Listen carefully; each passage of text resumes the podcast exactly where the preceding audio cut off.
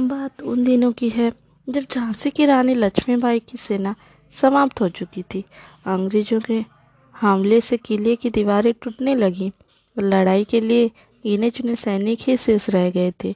तब मंत्रणा हुई और यह निश्चय किया गया कि रानी को अन्यत्र चले जाना चाहिए, अन्यथा प्राण भी न रहेंगे और अंग्रेज़ों को जीत का जश्न मनाने का मौका मिल जाएगा। पर सवाल यह था कि यदि इसकी जरा सा भी भनक अंग्रेज़ अधिकारियों को लग गई तो रानी के पकड़े जाने का डर है। सभी लोग चकित थे कि तभी एक महिला सिपाही बोली कि वह इस काम को कर सकती है। उस महिला सिपाही की योजना के अनुसार रानी को कुछ सैनिकों के साथ रात के अंधेरे में काल्पी की ओर भेज दिया गया और उधर वह महिला रानी का भेष धारण कर अंग्रेज़ छावनी में जा पहुँची। उसने बाहर से ही ललकार लगाई। मैं हूँ झांसी की रानी।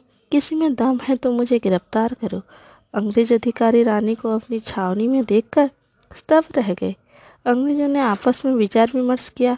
इसी बीच एक गद्दार ने बता दिया कि यह रानी नहीं है।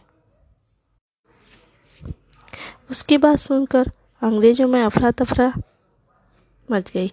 स्थिति बिगड़ते देख उस महिला सिपाही ने म्यान से तलवार बाहर निकाली और उसने फिर ललकार लगाई।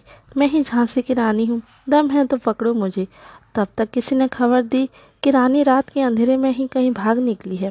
महिला को पकड़कर मार दिया गया।